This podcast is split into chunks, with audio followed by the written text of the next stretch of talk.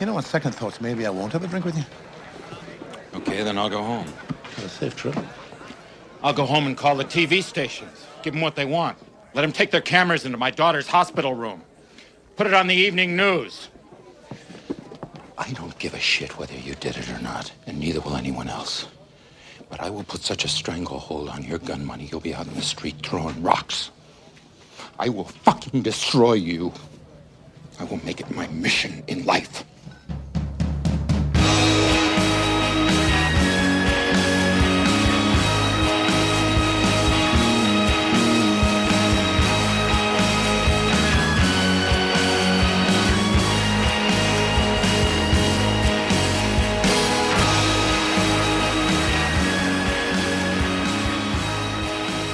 There, this is Pivotal Film. I am Tom Nolan. And I'm Mario Ponzio, and this is episode 81.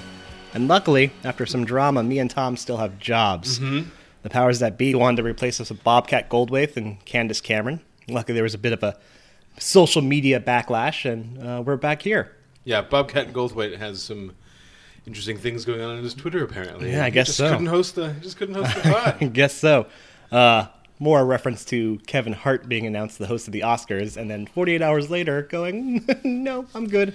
After realizing nobody wants to host the Oscars. well, it was 48 hours later after saying I'm not going to apologize twice, and then saying, "Yeah, I'm sorry, I'm not going to do this."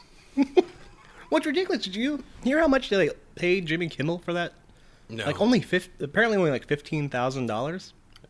seriously, That's nothing though. For like how much time that takes to prepare and like, really? What you think that's a lot? No, I think it's terrible. Yeah, that's what he said. He said about fifteen thousand dollars.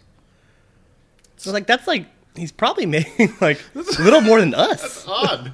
Yeah, it's like Um, oh, it's a real honor to host the Oscars. It's Oh, like, no, gross. Yeah, Jimmy Kimmel has the show right after the Oscars. He's fine. He doesn't need he doesn't need the exposure of the Well, Oscars. The fact that they, you know, Kevin Hart was a kind of last minute like pull in for this job that nobody wanted. I Yeah. mean, no, most of the time they have the Oscar host lined up months in advance, like you know, mo- Billy not just Crystal months in dead? advance, but I months mean- and months in advance because nobody cares about Billy Crystal. I would I want to see Billy Crystal again. You want to see Billy Crystal make Steve Black Martin Panther jokes? or Steve Martin. Yeah, I want to see an old Jewish man make Black Panther jokes, and I want to see Steve Martin, obviously who hasn't seen Black Panther. I can only assume. now I'm just imagining Steve Martin with his obviously thick horn rimmed glasses Arrow in head. sitting in front of like a screening room in his in his house watching Black Panther just being like what is Trying to contain his erection for Michael Wak- B. Jordan's uh, Wakanda? abs. What's a Wakanda? Just, Yeah. just very confused. it's been a it's been a fun week in awards. In my mind. Oh, we should open this beer. Oh, first, should we huh? open the beer before? I guess we can't really do a pre A block and then beer and then, an yeah, actual all block. right. So it's um we're we're sticking dark. Um, I guess it hasn't been a fun week in awards. Fuck that. Um, this is it's the first time we've had this um, brewery on our show. It's Outer Light Brewing Company out of Groton, Connecticut. This is their libation propaganda. It is a stout with coffee added. Um, is a, oh it says it's a collaboration with Ash Ashlawn Farm Coffee, Huh, which is apparently locally so- roasted whole bean coffee. So Fox Farm Brewing does a beer, a coffee stout called Osh Ashland.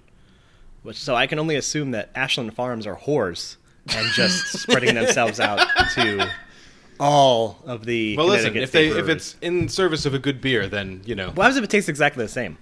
I don't know, Mario. Then it'll show that coffee We'll have to drink that one formidable next beer. week and compare They them. don't. They don't can that. We'll have to go get I don't some. even think they can. any- Well, they do. No, they do. They do can Fox. All right. Farm. Dink it. I'm actually not getting a lot of coffee. No, and you know, what's what's funny is this actually tastes very similar to um, the Ashland from Fox Farm. The Ashland from Fox Farm is a little more malt forward, so you get, um, I guess, a little more like an oatmeal or grain taste to it, or um, whereas this it just has I don't know. I don't know. I wonder if they were trying to go with an espresso feel, Yeah, mouthfeel, because it's not though. as creamy as like a stout. You would think a stout would be. You know what I mean? Seems, Yeah. Seems a little. No, it's a little boring in Hmm. body. Um, like last week with the black lager, that was a very typical body, but the taste was something that you wouldn't expect that body, so it made it unique. Whereas this has the taste of a stout. Um, kind of. a stout base, Yeah. without a lot of notes. What's interesting going is, on on is top of it. look at the color. The color just looks like kind of an old Coke. Mm. It's like there's no like real Doesn't kind of haziness to it. All right, well there was that beer.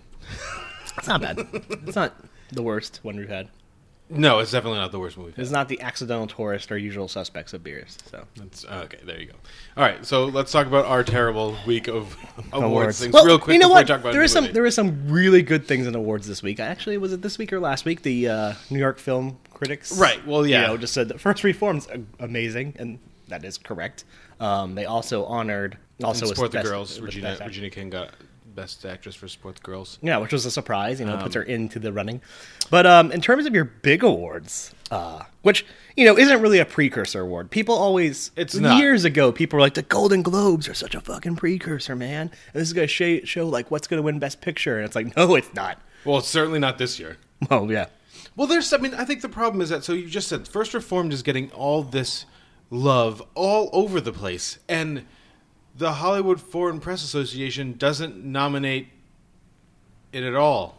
yeah. They don't. I mean, Like Ethan Hawke, specifically for screenplay, and specifically Ethan Hawke, and the Hollywood Foreign Press just says no, no thanks. yeah, and it's it's No interesting because Ethan. it's always been shown as seen as a not popularity contest with the Golden Globes nominating the oh man Hollywood Foreign Press Uh-oh. cops are coming for Yeah. us. Um, always seen as nominating the most famous. Well, yeah, I mean, famously, that year when uh, I don't even know who directed that movie. The Tourist came out with Johnny Oh, Depp and God. Angelina Jolie, and they both got nominations, and it got nominated, and the movie just It didn't got- get it. It didn't get a. I thought it did get a picture. It got a picture. No, comedy. it got a picture nomination, but it didn't get a director nomination. No, no, no, but it got like creamed in the press. Yeah, I mean, looking at their best actress in a motion picture drama category, that's fine. Except for the fact that Destroyer isn't even out yet. Destroyer's apparently Who's seen also Destroyer? all the people have seen it have said like this is only carried by her, and the rest of the movie's not at all good. So Right. it's one of those nominations that makes sense in the Globes, but Well, it's yeah. Then they did, I guess they did that with a couple of things. Like they nominated, um, you know, John C. Reilly as um, in the Stan and Ollie movie. yeah, And that was even seen- that was a weird one. I've seen it? Well, I think the early reviews have said that that's okay, but I, that's such a boring okay. And this is kind of Well, showing the fact they and don't that's need weird thing, two though, that separate John categories. C. Riley is. Everyone says if John C. Reilly is going to get a nomination, he should get a supporting uh, actor nomination for the Sisters Brothers. Yeah. Which everyone says like, oh, this movie's pretty good. John C. Reilly is great. Well, the thing I really find funny in the best act, I think the best actor in a drama category is, you know, outside of the exclusion of Ethan Hawke in will be- place of Lucas. Hedges. Yeah. Yeah, Lucas Hedges isn't tasting the Oscars this year. He's a great actor. Yeah. Boy Erased is, uh, you know, Joel Edgerton maybe not is is maybe not the director we thought he could be. Oh, Um, yeah, we all had such high hopes for Joel Edgerton. But the one I find really funny is Lin Manuel Miranda Come on, man. being nominated know. for Best What is Actor. that about? It's because he's Lin Manuel Miranda. They're like, oh, maybe he'll sing. Right, but he's gonna sing anyway. Yeah. Just ask him to sing. Yeah. you don't have to give him an award. He's gonna go. He doesn't care. He's gonna wear a Puerto Rican flag on his lapel, and he's gonna show up at the thing. You don't have to nominate these people. All these people want to drink together at tables. The one thing that I would say is good coming out of this is, you know, despite not being famous at all, typically, um, Richard E. Grant getting the supporting Right. actor nomination, which I think is kind of more soundly confirming our beliefs that he's going to be most likely the winner in that category. Well, he's before we get to. I um, mean, maybe Mahershala Ali um, and him. yeah, maybe, seem like maybe the two. it seems like the two people that are gonna go toe to toe for this award. I mean, we can do this. Black Panther got a score nomination. I didn't Well, even got- notice that. Black Panther also got a nomination for album of the year because the Grammy nominations also came out. So Black Panther the album But that's with that's Ke- by different. Kendrick Lamar got That's nominated. different I know, than the but Black- score. They're just like, did they give it. think? Let's did they it think it's the same thing? They're like, oh, I did not know Kendrick Lamar's real name was Ludwig Göransson. Another positive thing, another positive out of the Golden Globe nominations, I guess, is that the Best Picture drama is, you know, two, three out of the five movies are, you know, African American, Yeah. directed African American starring movies, um, And- with and two of them are- talk, and two of them are Panther Black musicals. Klansman. Two of the drama nominees are just musicals. Right. So the other, the other three. They're, yeah, it's, it's either legitimate it's either movies. three movies that should be in the other category, and uh, you know, I don't know. We'll see. Um, it doesn't matter. wait, wait, wait, wait, wait, wait, wait, wait. Green Book is considered a musical comedy. Sure. Yeah. Why not? Why not just Viggo put, Mortensen's so funny. Why not just put Green Book and drama? Move. Move Stars Born over the musical comedy or Bohemian Rhapsody, whatever whatever movie they've already decided they want to Because give that old award school to. systemic racism, Mario, is hilarious. Okay, That's Whatever. that's, that's how you got to play it. you know what? Bill Hader and Henry Winkler got nominations for Barry. More Wait. people need to see that show. But you know, it didn't get any Golden Globe nominations. this is us. Maniac, zero Oh, for director, for actress, for actor, well, they don't for they don't, supporting actor, they for don't anything. Nominate any like Netflix stuff usually.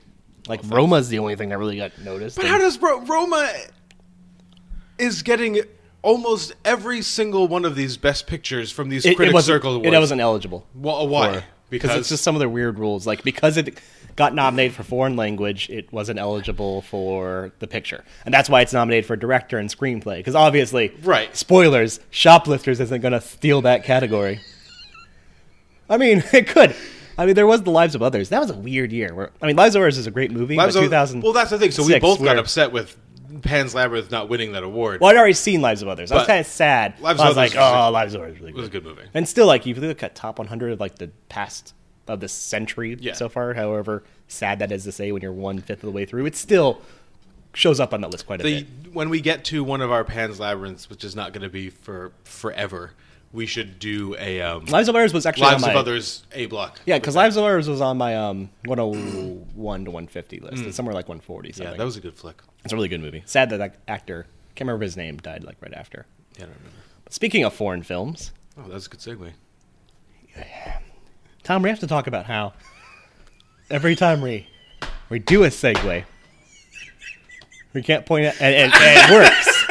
We can't point out the fact that the segue worked, or I'm else just- it eliminates. You know what? I'm just so worked. surprised that this works at all. So when it seems like we're getting We're our- getting pretty solid at segues. down, I mean, yeah, I have to we're, point it out. We're getting bad at research and whatnot, but we're getting good at segues. Maybe Okay. soon we'll get sponsored by Segway or Subway. I mean, they need they need a new sponsor. They're, Either one. They're Subway. They've been like Jaredless for five years. They need That's us true. now. That's true. Um, but Reese saw Happy as Lazzaro, which I don't know if you're putting a sound clip in right now, but uh, it'd be a lot of foreign language that people don't understand. So I don't really know if you're Yeah, going to put we'll- anything we'll there. see what we do Just for sound. ambient sound. Just the sound of a boy falling 30 stories. That was a good scene. That was. That's a. Yeah. Uh, do you want to explain it? Yeah, this. Let's, let's just explain this movie. yeah, no, exactly. Um, I, I passed the buck 100% there. Obviously, we don't give a shit about spoilers on this show, so if you're concerned about them at all, then you should turn it off right now and find another shittier podcast. No, just, just watch out. Just shut it off. Go onto your Netflix account that you got from your grandma, and uh, watch Happy as Lazzaro. It's, a net, it's on Netflix Yeah. right now. um, Right now, unless you're watching this, watching, listening to this in the future, and it's been taken off, or Netflix has ceased to be, or everything ceased to be, which I hope it has. yeah, that's that's that's Which, but if that's the, goal case, here. then nothing exists. Paradox man. going down a rabbit hole Explain it. Explain it. Um, so it's written and directed by Alice Rohrwacher. Have you seen any of her? I haven't seen I any of her haven't, no. previous. Uh, what was the the big one she made? The- Right- the one about the the, Wonder. bee- The Wonders. uh, yeah, the wonders about the beekeepers. Um, it is. It won the best screenplay at uh, Cannes this year. It is um, been named one of the National Board of Review's top five foreign language films. It has been nominated for best international film at the Independent Spirit Awards. Was this Italy's choice for the Oscars? I'm assuming it's going to be. Yeah. Um, both you know, I'll check that out right now because they, they they should have announced those already. So good. both um, the New York Times main film reviewers Manohla Dargis and A.O. Scott um, have it in their top ten lists. It's A.O. Scott's number two, and it's Man- Manohla Dargis' number Really? five. Um, it is a story. It takes place in, in Italy. Um, when the movie opens, you're unsure exactly what year this is supposed. To be. You're supposed to, be. think it's 1977, but, But then there's context comes out. clues Yeah. that make you realize it is maybe not 1977. right. Um, Uh, you- you- They selected Dogman. oh, okay. So, So this will go. not be nominated for best foreign language film. Um, that doesn't mean it doesn't deserve to be, but um, so when it opens, you think you are in uh, a sharecropping community, and they are In the mid mid century, basically. yeah, and um, it's it's a large family that kind of inhabits a couple of you know, uh, you know, some dilapidated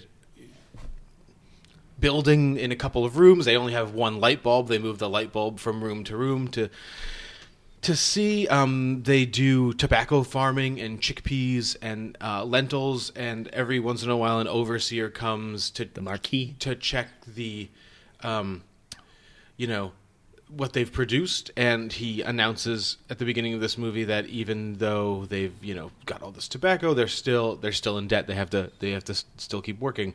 Um, Lazaro or Lazaro, or I feel like there should be an R roll in there, but I can't do it. Is played by Adriano Lazaro. Tardiolo. No, it's like Lazaro. Yeah. Um, he is just kind of a simple, pleasant boy who does everything that he's asked, and you know he seems to be observing things at all times. He has a pleasant countenance about him. Um, He's incredibly He- selfless. That Yeah, that first scene where he doesn't take any of the wine, doesn't take any of the bread. He sits back and lets everyone. he carries the grandmother like Yeah. to and from her her house. Um, he seems to work later than everybody. Um, he gets the attention of the Marquise um, Tancredi, played by Luca Chikovani. Um, Credit to you for trying to do all these actors' names. well, once you spend know. enough time with I know like- Serge. I know Sergio Lopez, and that's about it. um, and they become friends and um, lazaro shows him like a, a secret place in the hills where he sometimes goes to be alone and and tancredi uh, kind of uh, you know establishes himself there tancredi to he's a practical joker he plays a joke saying sending a note to his mother that, that he's been kidnapped. Eventually, the police come, and we discover that there's no such thing as sharecropping in Italy anymore. We And are now is- in the modern times where there's is- helicopters. at least the '90s now. You realize it is. I think it's probably later than that. uh, '90s or early 2000s. E- Either whatever. Um, Yeah. It's it's Italy, rural Italy at that point. So who knows where they are? Sharecropping, I think, got outlawed in the '80s, so it's at least the '90s. Yeah. A flood, apparently, we learn, has wiped away any access to this community, and this one woman, the Queen of Cigarettes, they call her, has been kind of exploiting this community for you know a number of years.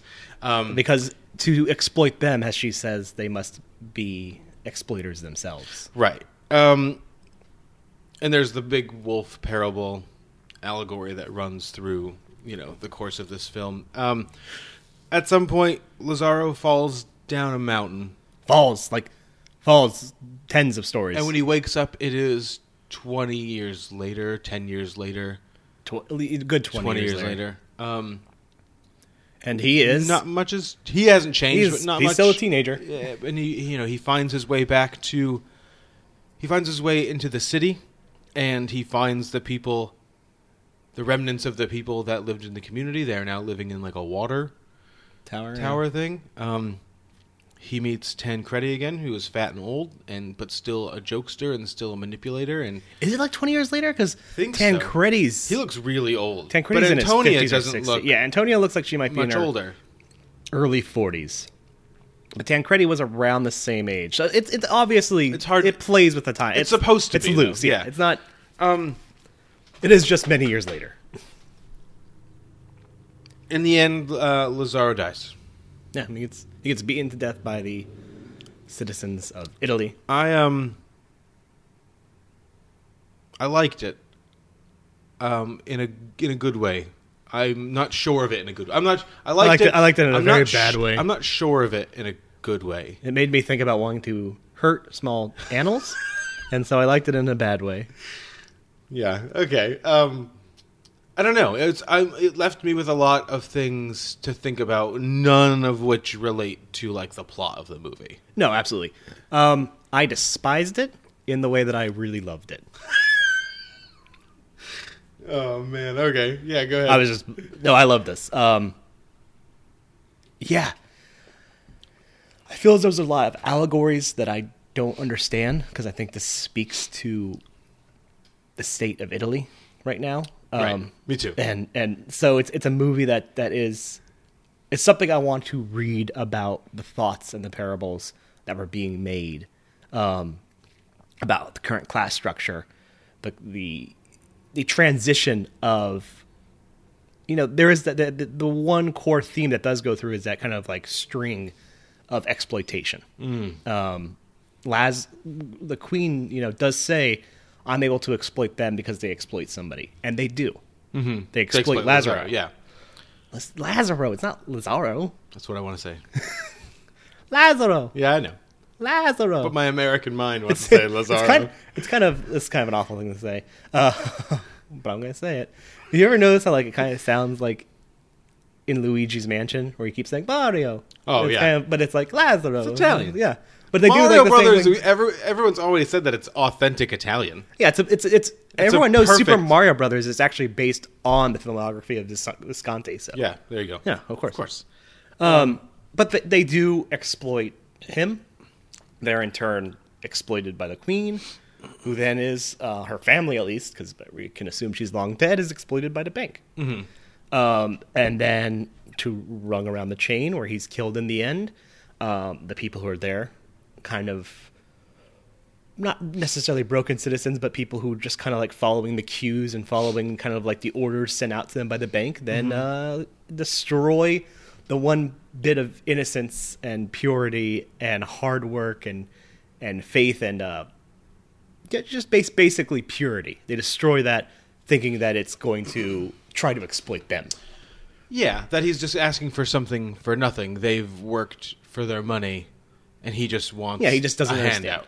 Um, Well, I think it's that. No, they think he's. I, well, I that's how they perceive it. They think Yeah. he's just going into a bank and asking for money when they've, you know, their perception of themselves is that they've had to work really hard for their money. They had to earn it. They can't just go into a bank and ask for it. You know, they can't cut the front of the line and just start making demands of of the employees that work there. very polite demands. Yeah, he is very polite. The, his death seems, you know, if I didn't know that it carried a lot of meaning, I would say like, well, they acted, they acted too harshly. Yeah. The citizens of, of Italy. And the cops seem very unperturbed by the fact that a crowd just beat this man to death who just had a slingshot. Like, after realizing he had a slingshot, you know, a couple swings maybe. But it just seems like they're really angry that they were tricked, and so they beat him to death. And that, I think, carries some weight to it that I don't yet understand either. Right, and I think I mean as we talk about this, I'm, I'm sure things will get clearer. Like when you just said that he was tricked, I think that there's a, a, a relation to the idea that the citizens of um, Inviolata were tricked as well um, into thinking this is the way that life works. Um, I don't know. I think yeah, and there's there's a, there's an extreme subcurrent of gullibility. Mm. Um, you know, the residents are gullible to the fact that they think they'll be swept away by a barely existent river, a river that is literally a foot deep. right, exactly. Um, the engineer or the architect or banker or whatever he is is uh, ignorant and gullible to the fact that Tancredi is uh, is wealthy in the end. You know, even giving him a, a meeting, this this decrepit man smoking cigarettes with his shirt halfway down his chest, talking kind of in roundabout ways has has a ton of money and is Right. you know Well, they guess- get tricked so like there's there's there's that and lazaro himself is I, I, I stress to call Lazaro gullible. Uh, I, I think Lazaro just wants to keep the peace almost. He's Right. And I think it's important that tear near the end of the movie when he sits under I mean there's a really there's a lot of really interesting images. Uh, none of there's some really obviously interesting images, but there's also some less obviously interesting images in the form of those trees that he used to get fruit from on the other side of the hill where his kind of hideaway place was. Um, he keeps seeing these trees underneath this kind of astroturf mound. well. I took that as um, so early on. Lazaro, that, that image of purity, sees the tree, has able to get the fruit from the tree, able to bear the fruit of the lands. Kind of, I think a, the one An subtext un- I did get is- unworked aspect of the land, I think too. Yeah, exactly. It's just kind of It's just- it's it's just there for him to to him to get. and that's why when they're talking about the parable of the wolf, the wolf, you know, when it sees that purity, sees that untouched by the world, it will move on. You know, it, it sees prey, but then sees something pure and untouched, and, and realizes it's a part of the order.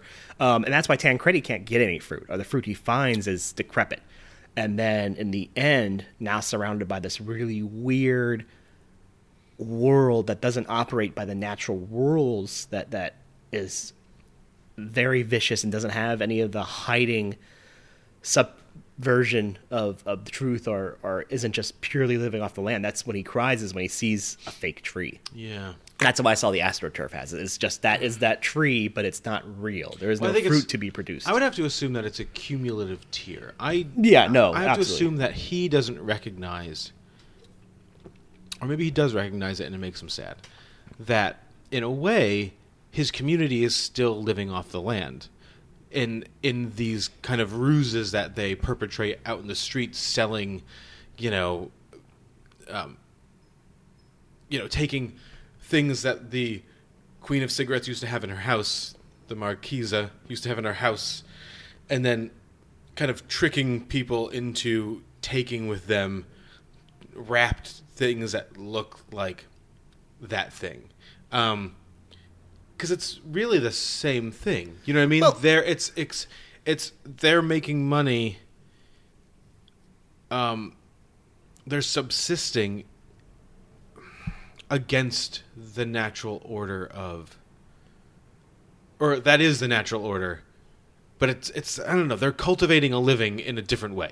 You know what I mean? I took that though to more mean, and his frustration, Lazaro's frustration and confusion about that is, you know, initially they're they're cultivating the land, the natural land. They they, sure there there is that exploitation of Lazaro, but Lazaro it only comes by the fact that Lazaro is always happy to give. Um, you know, they they they take advantage of that, but he is never, you know, demanding. He's never really saying anything like "I don't want to do this," and they're not tricking him into doing it. They just ask him to do it, and he does it. Mm-hmm.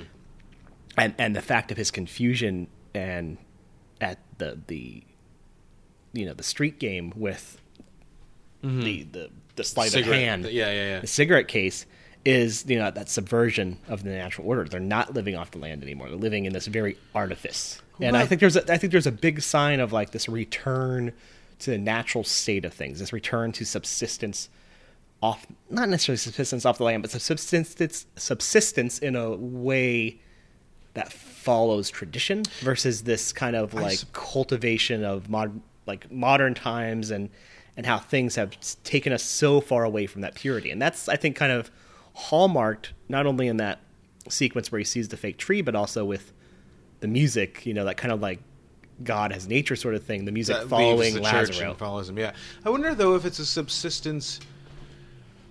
Exploitation and subsistence are kind of like tied to each other.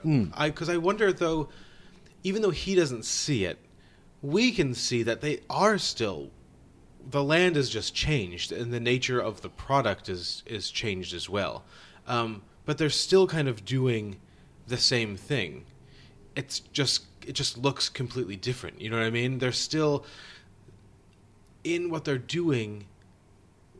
There's still an element of going against nature that's tied to the exploitation that they er- encountered originally in their town and like what they what they are denied, but also kind of what they have denied themselves through the gullibility that we talked about before by being just willing to accept whatever anyone tells them. is Lazaro himself may be the allegory of nature?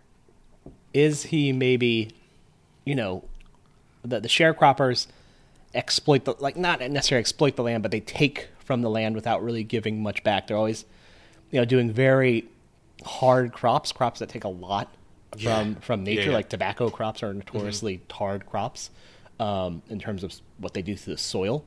Um, but he's always happy to give.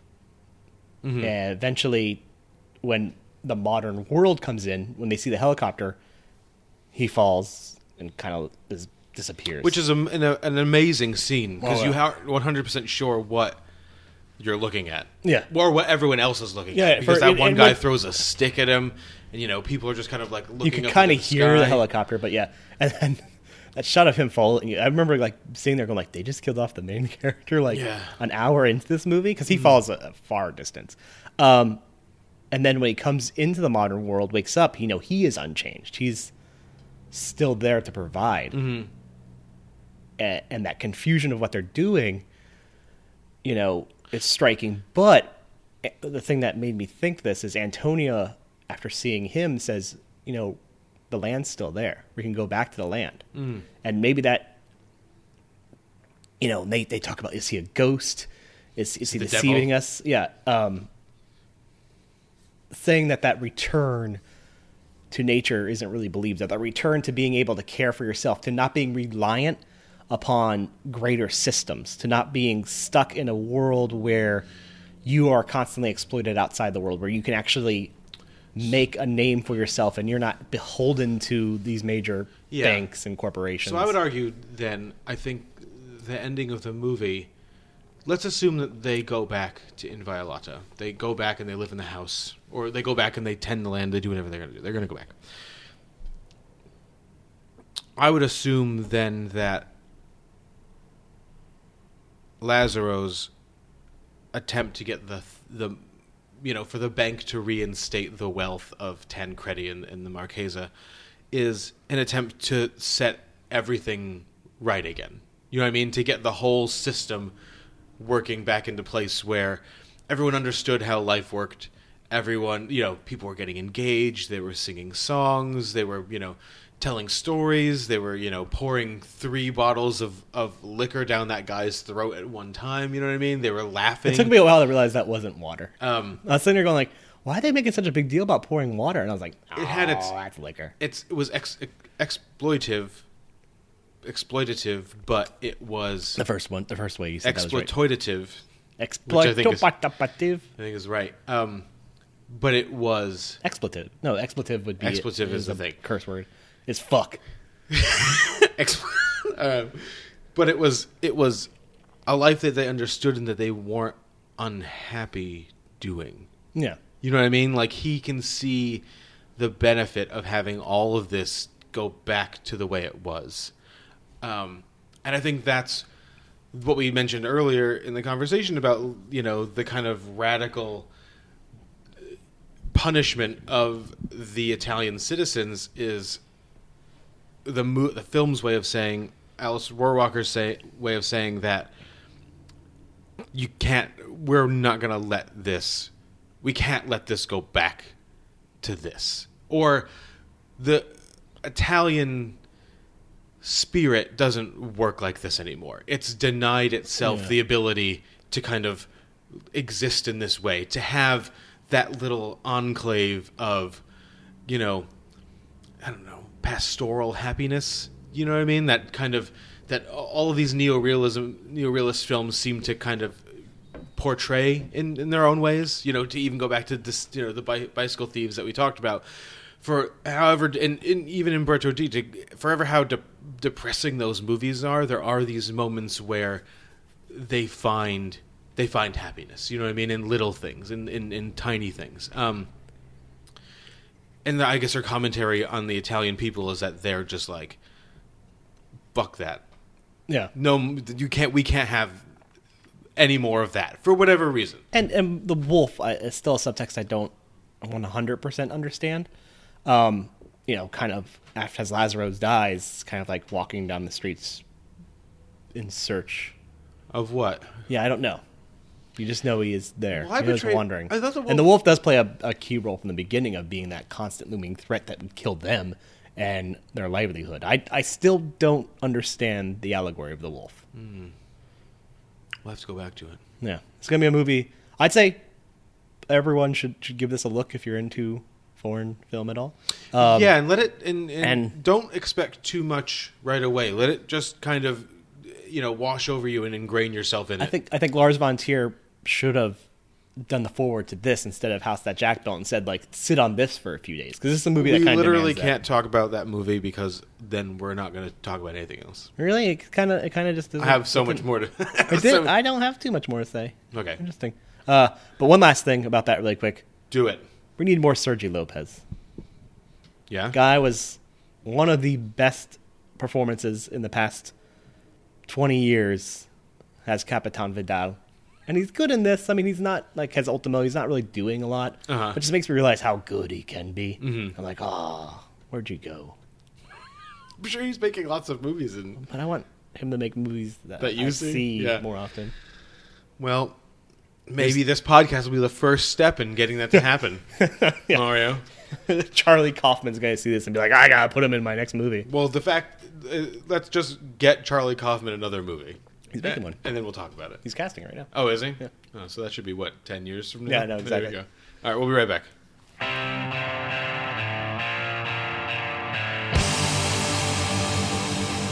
All right, we're back. My number eighty-one this week is Patriot Games. Won't be like anything you've ever done before, little brother.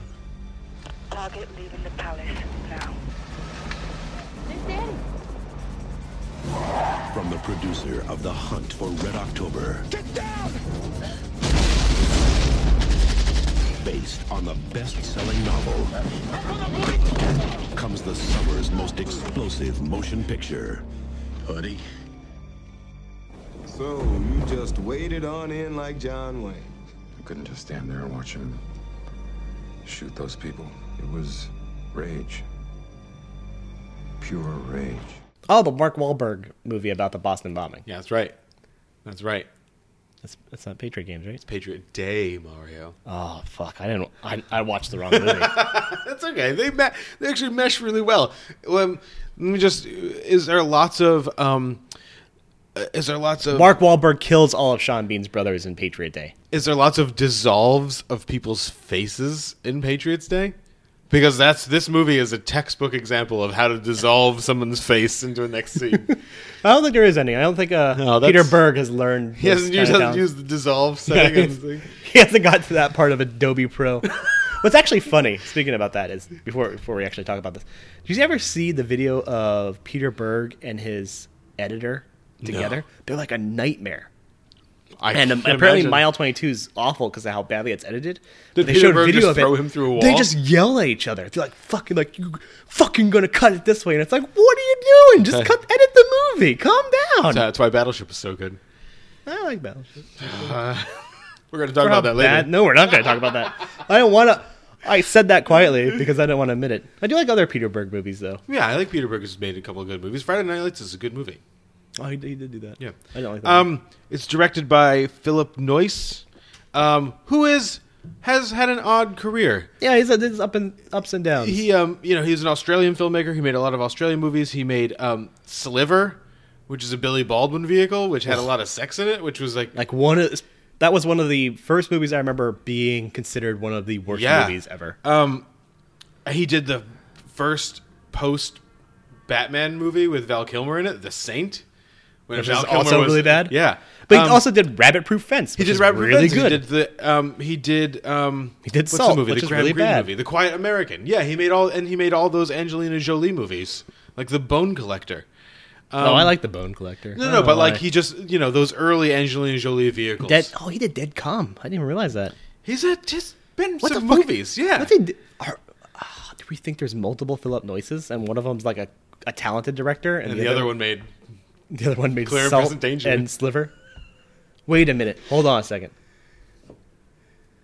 No, Dead. Calm. Wait, yeah maybe all of his bad movies have S to begin with. we're gonna have to dig into this more Oh, man. this is an essay in that Mario when we get the You talk about Patriot games. I'm gonna stroke Um, my. This stubble. stars Harrison Ford my as um, Tom Clancy's Jack Ryan, taking over for Alec Baldwin due to scheduling things, but then also Due money to- things and Due to being enough- better at yeah. the role. It details Jack Ryan's involvement with an IRA plot to kill a British royal family member who is um, a cousin of you know someone involved with the oppression of the Irish people. Um, and then the movie turns into Sean Bean playing Sean Miller, an IRA operative, trying to kill Jack Ryan, who killed his brother in the act of stopping this this attack on this British royal. Talk about one of one of my favorite man in mask looking angry shots. Sure. Oh yeah. Uh, up there with Halloween H2O. I think Sean Bean maybe ekes out whoever played Michael Myers in that, but he looks very, very angry. Yeah, I don't remember talking about this on the air when we talked about the Untouchables, but one of the things that happens to you when you're a kid, and this is one of my fa- puberty? This was my yeah movie watching puberty. So you get hair in different places. And you watch Um, you watch the end of the first video of Titanic way too much until the tape breaks. Spoilers. That happened to me. My mom was like, "Why is the first tape of Titanic broken?" I don't and she- know. and she looked at me and she's like, "Mario." And I like, "Yeah." Um, Paint me like one of your French girls, Jack. this was that's what you wanted. No, You I- were the Kate Winslet character in the, in the fantasy. I mean, sure. Um, this was my favorite movie as a kid growing up. Um, it was number one for a really long time, to the point where I Is it still your favorite No. movie? No, it's my number eighty-one. Well, this is a list of favorite movies. We- my I told you, we went favorite a movie little as a kid We is on my list, but it's still my Right. favorite movie. No, it's not my favorite movie. It's, It's obviously not my favorite movie. Um, Die Hard. Die my Hard. favorite movie is number one. This is my favorite movie as a kid. I just said it. But the Your thing favorite is, your number one's your favorite movie. yeah. That could be somebody's favorite. That's. We'll dig into that in a few weeks. Um, yeah, in two a few weeks, you mean a hundred weeks? Um, if not more. my to the point where I and I think Sean Bean is still a really good actor. But I loved Sean Bean coming out of this movie. I would seek out Sean Bean Really, movies. it's interesting because I think this is one of the weaker Sean Bean performances. Right. It's it's just him glowering at a lot of stuff and stomping off angrily into weird desert When you- compound when you buildings. have when you have the all star that is Patrick Bergin yeah.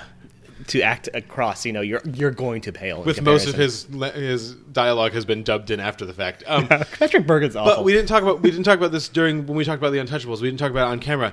I had the same reaction to Andy Garcia. I thought Andy Garcia was the best fucking actor, and, And I went to seek out Andy Garcia movies. In every movie, I'd be like, "Huh, hmm, it's not the same. I like Black Rain. It's not the same." I mean, he's okay and stuff. He's also a good actor. He's pretty good in Black. But I thought he was. I think great. I, I think you just made a wild no, he's he's a fine actor. fine actor. I'd be okay. with. Right, you right. said good actor. But I think there's they're words that can be they're No, synonyms of each other. I didn't say he was a great actor. I said he was a He's a good, actor. You said he's a good actor. he's a working He's a, good, working actor. actor. You know what I mean? He's can do his job. Whether or not he's going to take it to that next level, like he did in the Untouchables, is a totally different. We're gonna find out in a few short weeks when we see the mule whether or not he's We're not going to see the mule. We are. Uh, We're gonna drag you to it. um, I fucking loved this movie to the point where I wanted to join the IRA for a period. I didn't even know when I was a kid what the IRA was, but I knew Sean Bean was in it, and they got to walk around in night vision goggles with guns, and I wanted a piece of that. I wanted it when I was a kid.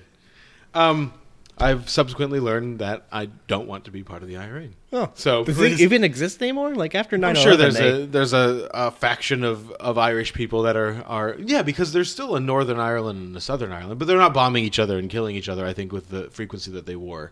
I, I don't think back they- in, like, the- you know, I think during the 9/11 Troubles and stuff. I think 9/11 kind of like ended that. They're like, oh, No, but there's that seems it's still that seems there. like a bit much. There's, st- I mean, and it's There's, like, minor We don't need to go into. No, no, I'm not saying that there's the attacks, but there's still the there's still a mentality there that one way should be Interestingly the other way. enough, they still have the checkpoints set between Northern Ireland and. Ireland. Yeah. as like a reminder of like we could do this again. Yeah. and Brexit happens. I'm sure Ireland would be like, yeah, let's do it. Yeah, fine.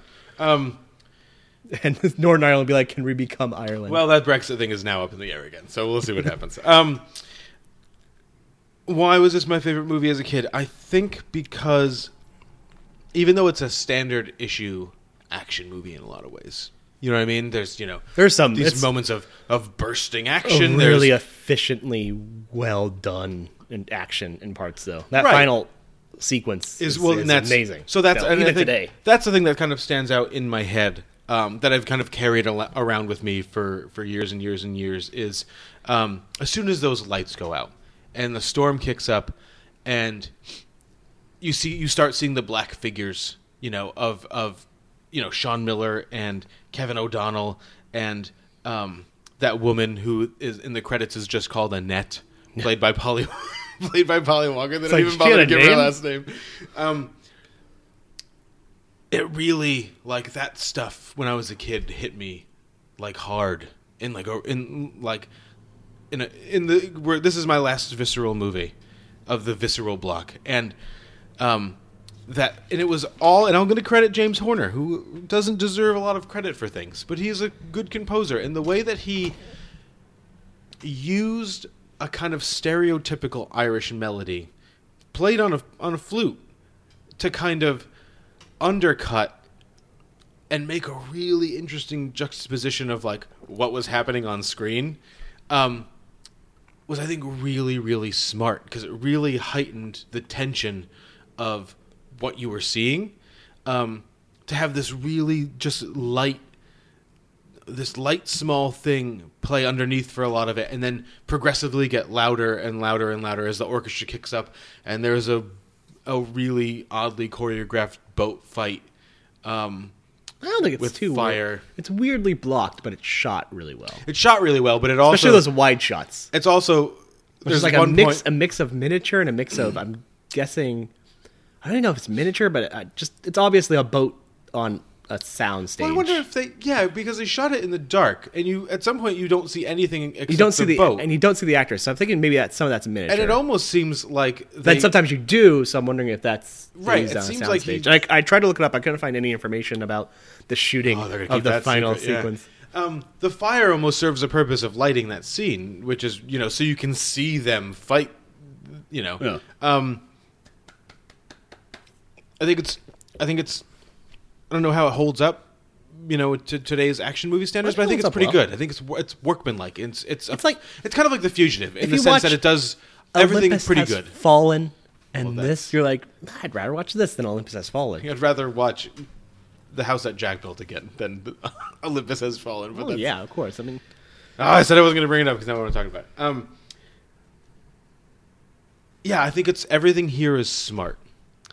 Um, I think the screenplay could have used a little work in the sense that Jack Ryan, like, he's solving the case by doing a lot of thinking and remembering things, and progressively the camera on his memory gets closer and closer and closer. And it's like, yeah, could you really have seen all the things that you saw? Like you're you're working so fast that you didn't think, but you saw like Are you- are this you- ponytail are you- just flapping around. are you questioning Jack Ryan?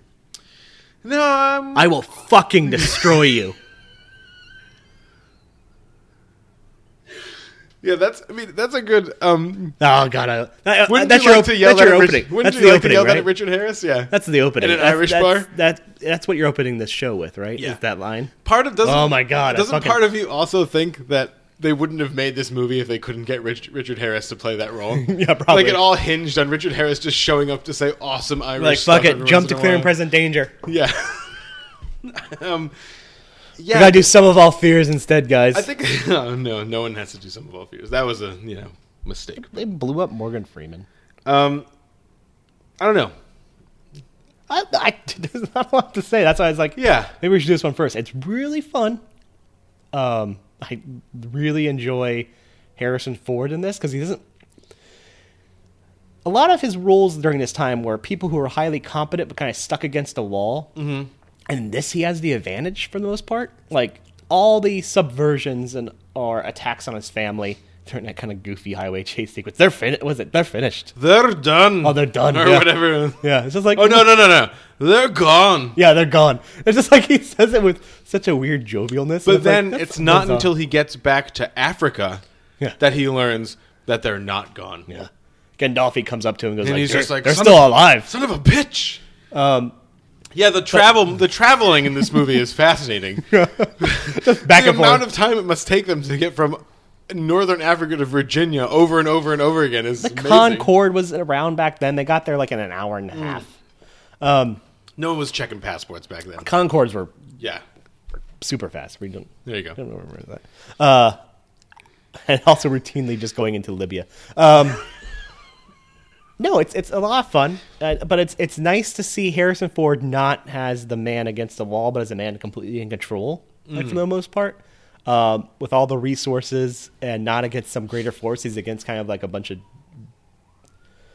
small time terrorists, as it were, uh, funded by who at somebody who at the time was a somewhat powerful but not extremely powerful dictator who also didn't really care about their personal issues, just giving them kind of refuge. Um, and so it's good seeing a cocky Harrison Ford. You wouldn't see that for like ten years after this. I don't think. No, like think- even Indiana Jones wasn't that cocky. Indiana Right. Jones was a little like afraid and whatnot. I was just gonna say that. Like this is why I this is my favorite kind of Harrison Ford because when he's playing a cocky piece of shit, and he's kind of he's not really a piece of shit here, but when he's playing a cocky bastard. He's kind of a cocky bastard. Cocky bastards are more appropriate. Yeah. He's a lot more fun. Um, like what lies beneath. I lo- I really enjoy what lies beneath. It's in my one tens ish, one twenties ish, because you know he plays a villain in that. He's cocky throughout, and it's fun when he plays. What I can only assume is from interviews, it's Harrison Ford himself. He's really enjoyable, and that's what I liked most about this movie. Was When just he plays Harrison Ford with an earring, he's really enjoyable. yeah, exactly. And so like that line, like I was like, oh, this is an okay action movie. But then when he goes like, I will fucking destroy. I was like, yeah, I enjoyed this. Uh, beyond that, completely by the numbers. Um, Yeah. I'm not a big fan of the change of the ending. You know, I, I kind of preferred the book ending, uh, and I think even Tom Clancy said he wasn't a big fan. Oh, of I see. I version. never read. The, I couldn't read the book. I think Tom Clancy fucking stinks. Oh, he does. He does. I just kind of. I just couldn't read it. I it. skimmed through it. No, even like that's one of the things. Like I, when I was able to read. So after I read Jurassic Park, and um, well, Michael Crichton's in 1993. decent. Well, that's the thing. So I was like, oh, I want to read Patriot Games. And I started reading it and I was like, oh, I just can't do it. The writing, is, even in 1993. I was like, this writing is so bad. I can't, I can't even take it. I think if we're talking of the the big five writers of the '90s, he's he's the worst. Oh, he's terrible. Wait, let's see if we can. Let's see if you can guess what I'd say is the big five writers of the '90s. John Grisham, Michael Crichton, Tom Clancy. Are we putting Stephen King in there? And then who? Robin Cook. Eh, Robin Cook. Oh, well, I guess you could say Danielle Cussler, Steel. Dean Koontz. Dean Koontz would have been Uh, one because Intensity But was a big like novel. Robin Cook was kind of like the medical one, so I was trying to cover all the Michael bases Crichton was the medical one, uh, but not, Crichton, not, not- yet. In the beginning, he was. Yeah, he had a well, he had Andromeda Strain. And a He case, had, of, a case he also of had need. disclosure. Yeah, He- Disclosure. What was that about? well, that wasn't that wasn't early though. That was late. That was like '80s, right? No, Disclosure was later. It was post Rising. It was after Jurassic Park. Was it really? Yeah. I thought Disclosure came out like a year after, I don't or maybe think they. so. I think Disclosure was after was pre. Maybe it was after Lost World. It was right around the time of Lost World. Huh. It was. It was after all the big Michael Crichton had to novels. bring- It was after Sphere. well, and Michael Crichton's like, I gotta bring back Ian Malcolm. I fucking killed him Yeah. off. No, it was after Sphere and it was after Congo. It was after Rising Sun. Huh. Um, it was it was pre Airframe, I think. Oh, and Airframe. then, that's a bad, and then later a, Airframe's a bad one. Stephen K. or um, later Michael Crichton stuff. Oh yeah, I was I was, I was at Robin Cook, but maybe Yeah. maybe Dean Koontz or Dean Koontz is more '80s. Danielle Steel probably be number five. Danielle I never Steel's read. a- Danielle Steel's Eternal. I never wrote. Mario. I never read anything of hers. But anyways, Tom Clancy's the worst of those. Um, and now he's dead. Um, I think the other He's thing, like he's man. Two of those guys are dead now. yeah.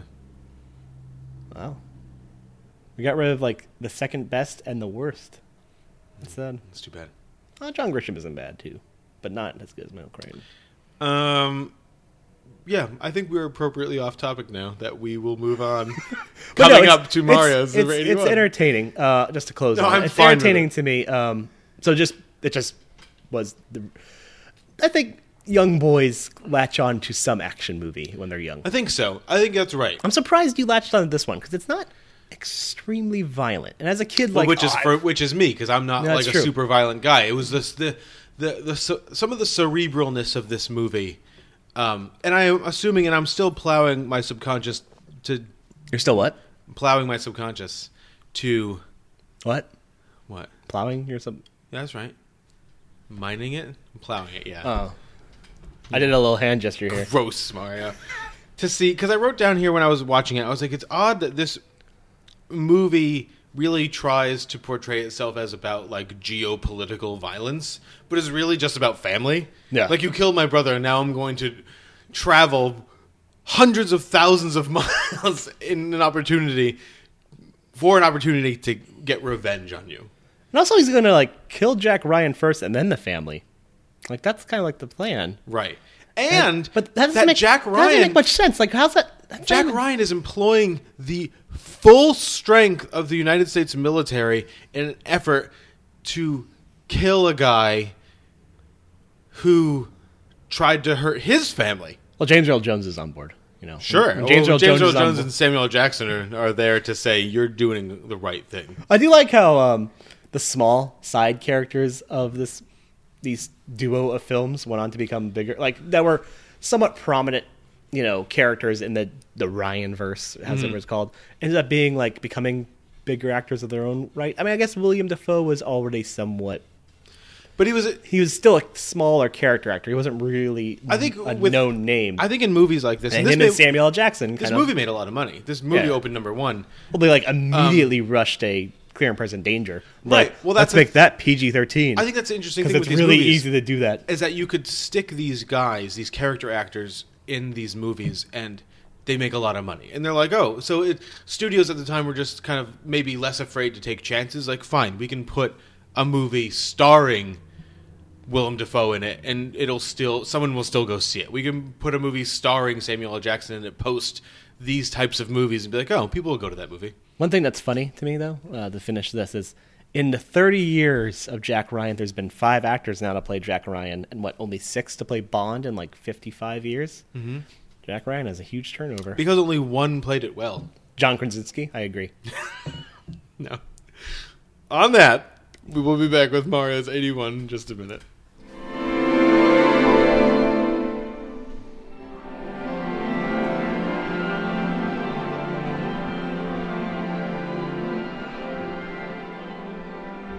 Similar to Tom, my number 81 is a fun, jovial romp that makes you feel good things and not uncomfortable in any way whatsoever. It just as a comfortable, nice little film to watch on a sick day.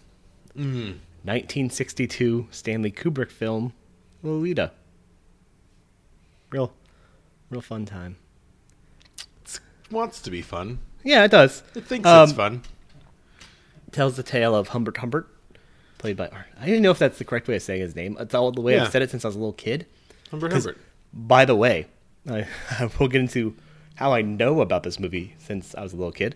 Um, played by James Mason, who is starting a professorship in a quaint New Hampshire town. He is a wealthy, um, has per an inheritance European Mm-hmm. of undescript but possibly German origin in this film. Didn't you mention Paris or something? He mentions going to Paris, but Yeah. he's definitely not French. Well, he's just James. He's from whatever Just country James, James Mason's Mason, from. He so he travels to this New Hampshire town, looks uh, for a boarding arrangement, um, looks at this house from widow Dolores Haze. Is uh, not Dolores Haze. This widow, Charlotte. yeah, Haze. Charlotte Haze.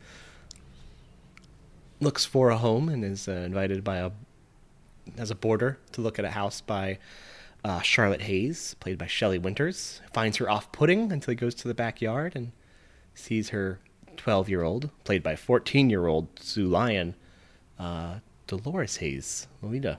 And from there, he navigates his hebephobia, He- hebephilia. Is that how you say that?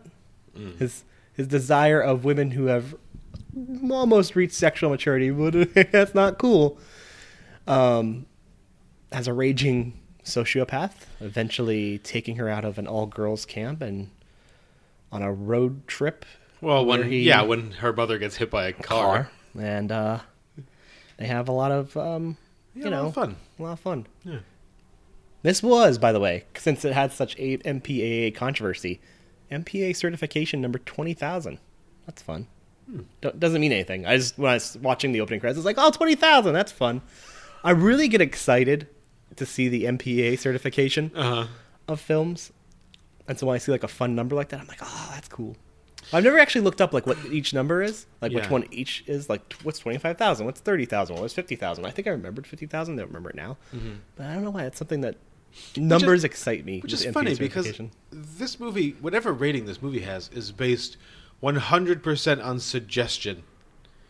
Because literally nothing of any kind of in a, Yeah. of any sexual nature happens between these two. But in 19 at any point in the movie, I mean, he paints her nails, her toenails, but not very- sexually.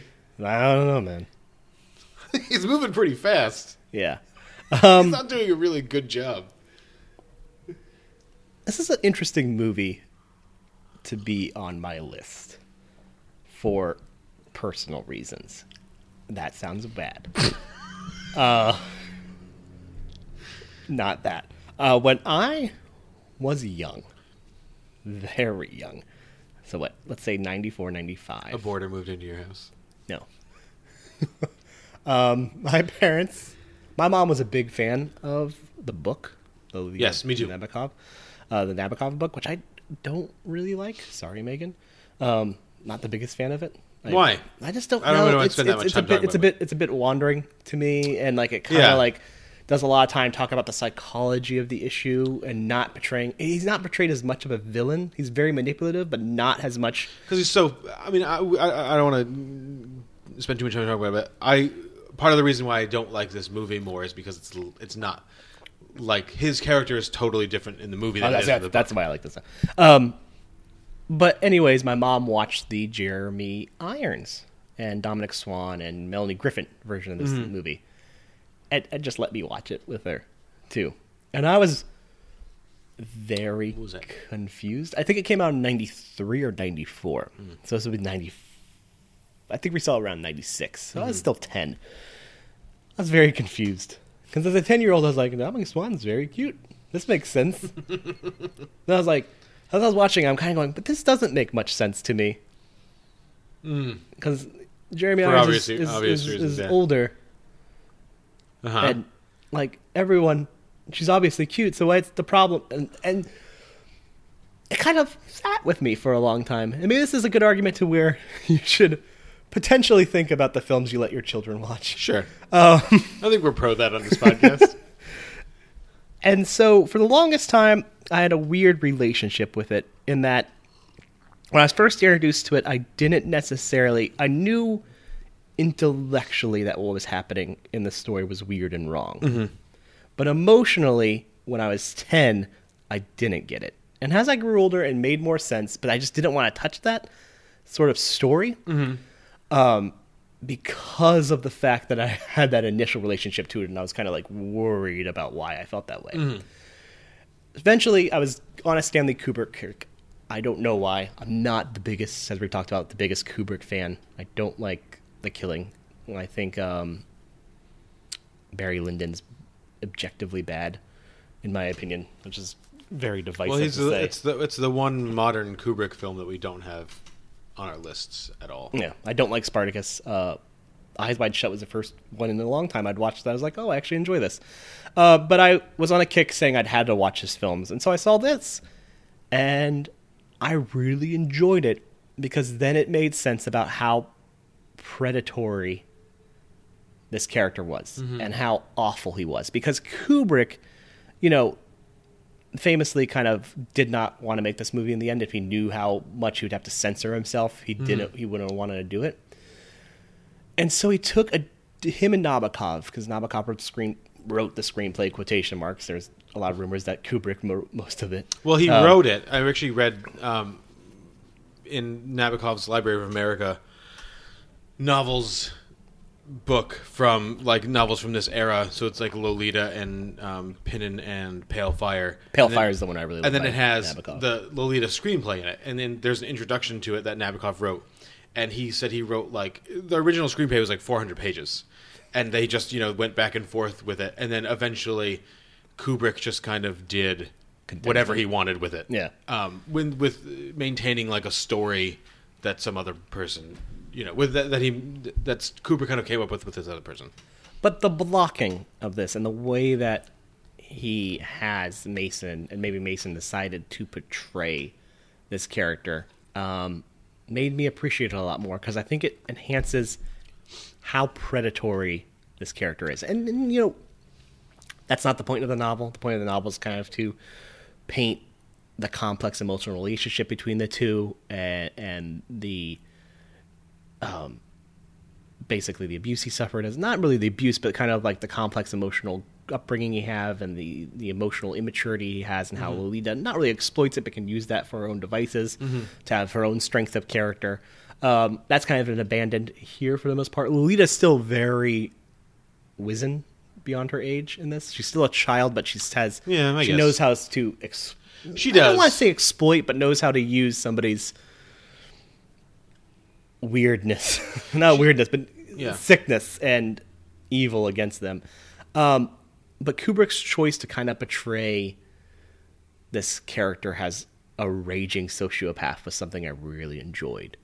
Um, that then also framed by one of my favorite Peter Sellers performances um, as Quilty, just really he's stuck with me. I think he's he's Kubrick lets him go too long in every single scene. Well, I think in, I think but- Kubrick. I think Kubrick just had an adoration. I think so, Peter too. Sellers. Yeah. he was just like, you can do no wrong. Just do what you want to. and do. the character was really good. Um, Yeah. but all the yeah, but all of his scenes are just like endless. better than the Frank Langella version of it. Yeah, well, they're Take just that- they're take different. that, Dracula. they're different characters. Take that Skeletor. oh God, that's even another one. Um, this isn't the most sound film. It has so many bad continuity errors. Surprisingly, for a Mm. Kubrick, Kubrick film, um, there's a notorious one where uh, Charlotte and Humbert are talking at a desk, and she's lit a cigarette, and it's so like there was no like script supervisor because Mhm. she has a cigarette in one shot, no cigarette, cigarette, no cigarette, no cigarette, cigarette, no cigarette, and um, you know, there's a few instances of just really bad continuity, and just Mhm. like it's not f- filmed very interestingly. It's it's a very boring, flat looking movie. It's very Um, of its time, which you. But I mean, Yeah. there's a couple of instances where you see modern No. Kubrick. Well, what, I, what actually know, one shot I think is is is stuff great coming through. is and a lot of people actually call this an error, and I don't think it is. Um, when Humbert in that introductory scene where he's going to kill Quilty, Quilty, uh, he walks in and you see a painting Mhm. on his side Mhm. of that lady sitting. You know, and that, that entire sequence kind of unfolds. That that really well done building tension. I think that's the best scene of the film. Until Quilty deflates it with with his talking. Yeah. Yeah, but I think once he finds out exactly what's going on, like once he realizes it's not a joke, I think Yeah. Sellers is able to kind of like bring it back in. But what's nice about that is in the end, when he gets shot through the painting, it's the same painting. Mhm. And a lot of people think that's a continuity error of like, why is there two paintings? I think that was just Kubrick kind of doing like a fun framing thing of like, I opened this rising tension with this shot of the painting, and I ended it by like shooting through that painting. You know, Mhm. so it, it's a nice bookmark.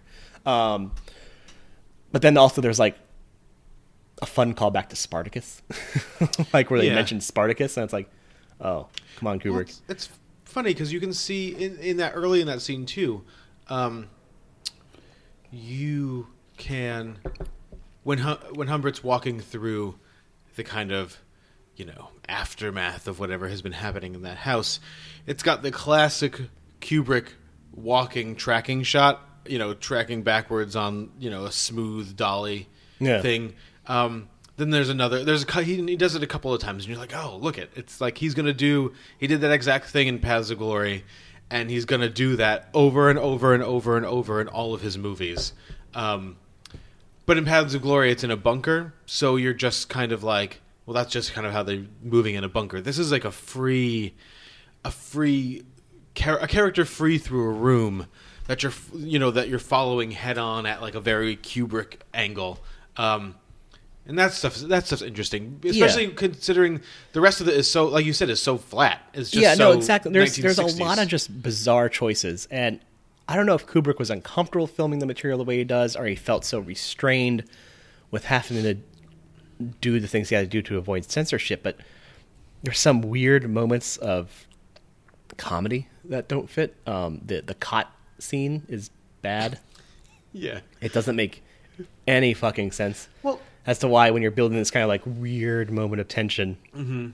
you would do this. Except for the fact that you know there's that nice pause when he goes to the bathroom and then stops and is about ready to step into the bed with her. Or, and he, and it falls. Yeah. Yeah. But why would you? not do- when he no before when he's he's thinking about going into her bed and Mm-hmm. then she kind of like turns and closes the sheets. Like that's interesting. But then just using that entire joke beforehand just doesn't fit. And so there's a lot of like tonal irregu- irregular irregularities. there's a lot of tonal differences in this that don't really fit.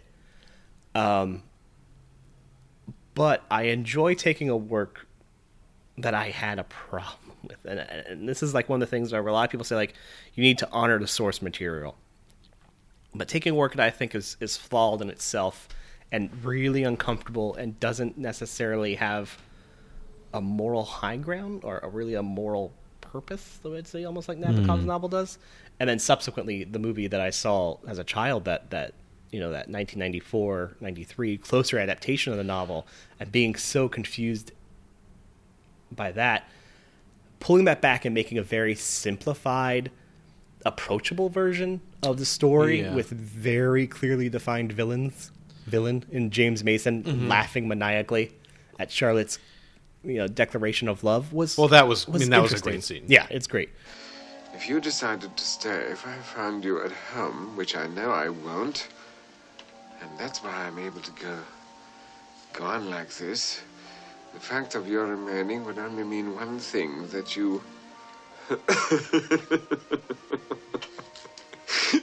you want me as much as I do you. As a lifelong mate.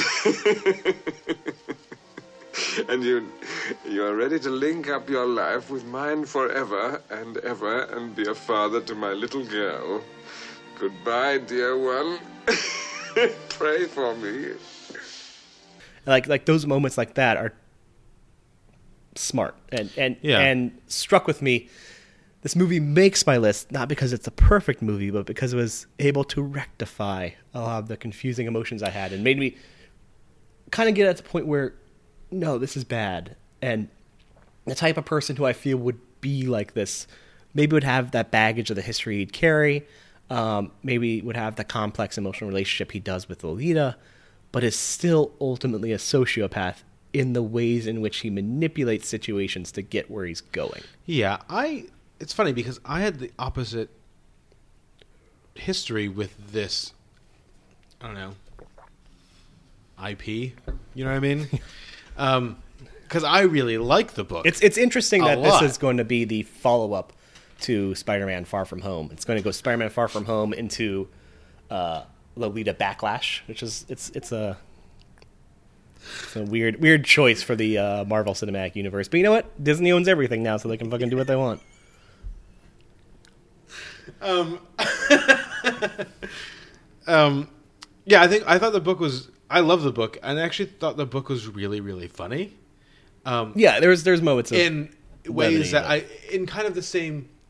What you were saying, like you recognize, like, hmm, this is weird, but I also don't understand why this is weird, but it seems weird. And the book is kind of like that, where um, it's funny, and you're like, should I really be laughing at this? Like, is this really like appropriate that I find this so amusing? And I think it's it's uh, the the awareness, the character's awareness of himself in the book allows you I think to forego having to think about him as a monster and to think about him as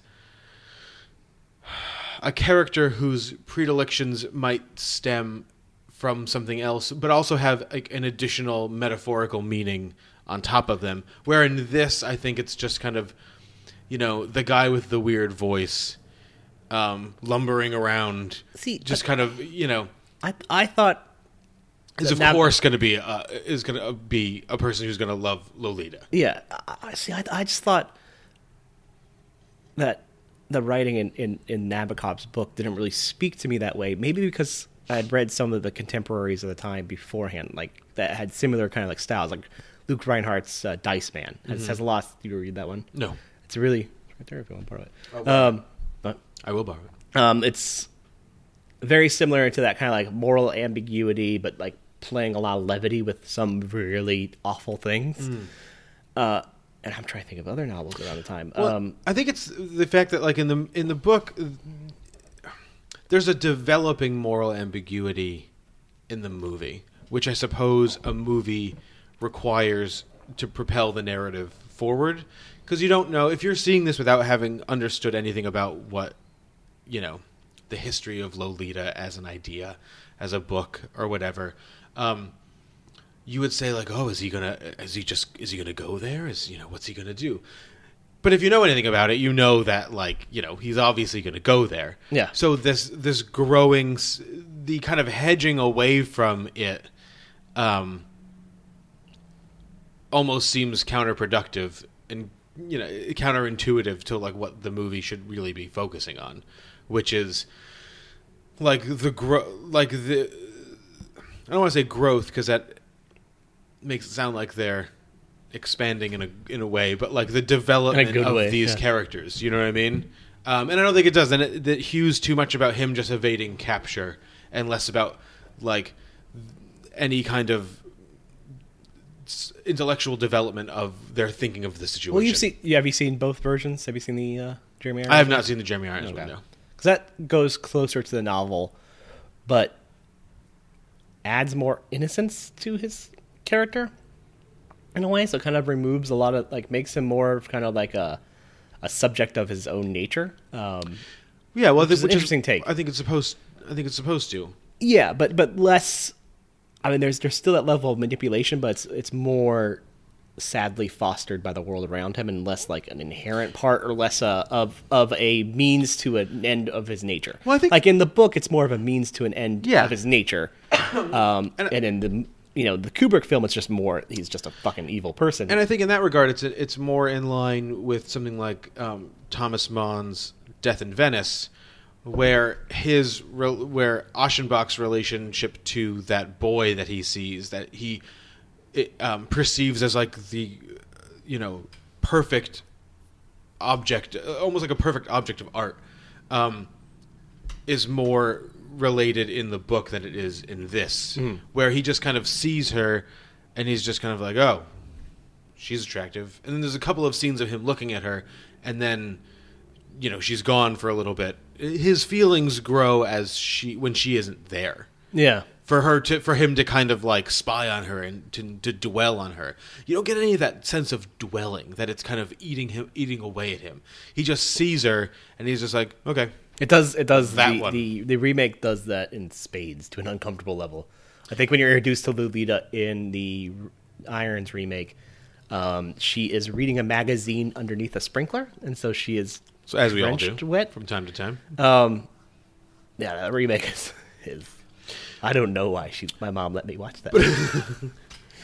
Maybe she thought you and Dominique Swain would be a good match. she wanted to fix you up. Um, it's an interesting. It's an interesting movie. I always forget that this is a Stanley Kubrick movie.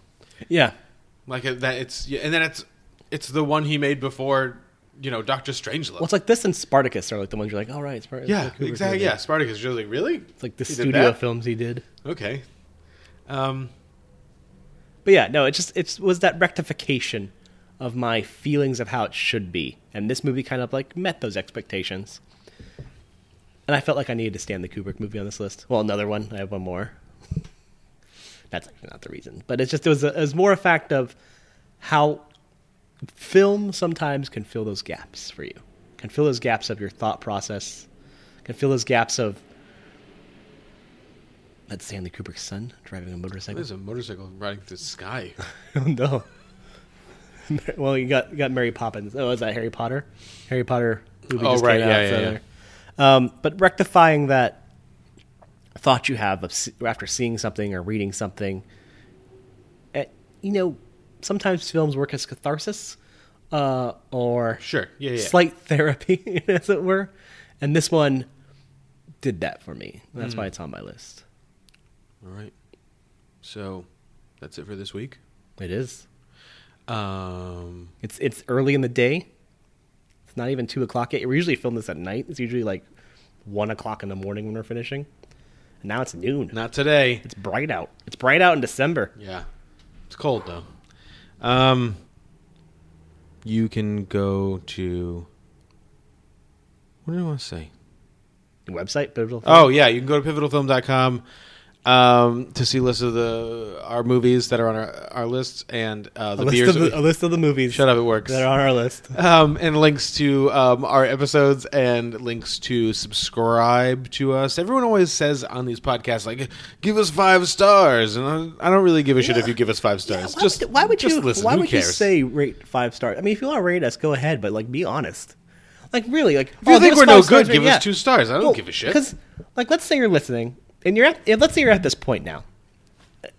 We can make a quiet assumption that maybe you've seen a couple episodes. Listen to why do we? Keep, you said on camera earlier, and now I said scene. Why do we think we're being I, filmed? I don't know. Just a feeling I have. is, there, is there a webcam in there that's filming us? Um, no, I have tape over it because I'm one of those people. uh, what was I saying? Yeah, but if you've listened to a few episodes and you're still kind of like hanging on, but you're like, these guys are pretty mediocre, you know, you you drop a two, three, one star Yeah, rating and be like, a two star. Give us a comment that says we're like, "shape oh, up, well, motherfuckers." yeah, and- they're like, if it's you know constructive, maybe, maybe we can use that. Wouldn't you want to be better? Don't Right. you want to be better? That's people? what I want. Yeah, that's what I I want. Your constructive criticism. I don't want your praise. I imagine, imagine if after a 2006, 2006, 2016 election, we were just like, well, you know, it, it, it's what it is, what it is. But we wouldn't have elected 40 new Democrats to the House. That's true, Mario. That is a perfect analogy to what we are talking about yeah. here. And if you want to have other comments about how you're our one Republican listener, you can yell at us from your MAGA account at, uh, at twitter.com slash film pivotal. Mhm. Or you can look at the uh, rustic decay, like the house from Lazzaro. Happy as Lazzaro uh, at our Instagram account. Did we which- say that was the name of the movie? What? Happy as Lazzaro? Yeah. Did we? I don't remember I saying did. it. I did. I oh, did. okay, good. During right after because we I just got done beseeching you for your mention of my segue. Right. Yeah, yeah, yeah, yeah. You're you're so beaten down by my tongue lashing. I am ashamedly stacking papers. Yeah, you know, exactly. to try to. Uh, but Instagram.com slash pivotal film. Um, and that's it for this week. We're gonna try to go see some more movies. Um, I don't know. Drink some beers, probably with that. We're definitely gonna drink beers. Um, You know, tonight I'm going to East Rock Brewing. there you go. Mario's always at East Rock Brewing. Always. Loves it. Loves it. Turns out I'm actually a co-owner. But you should I'm not. also go to East Rock Brewing after you watch a movie, so you could drink a beer, and we'll talk to you next. week.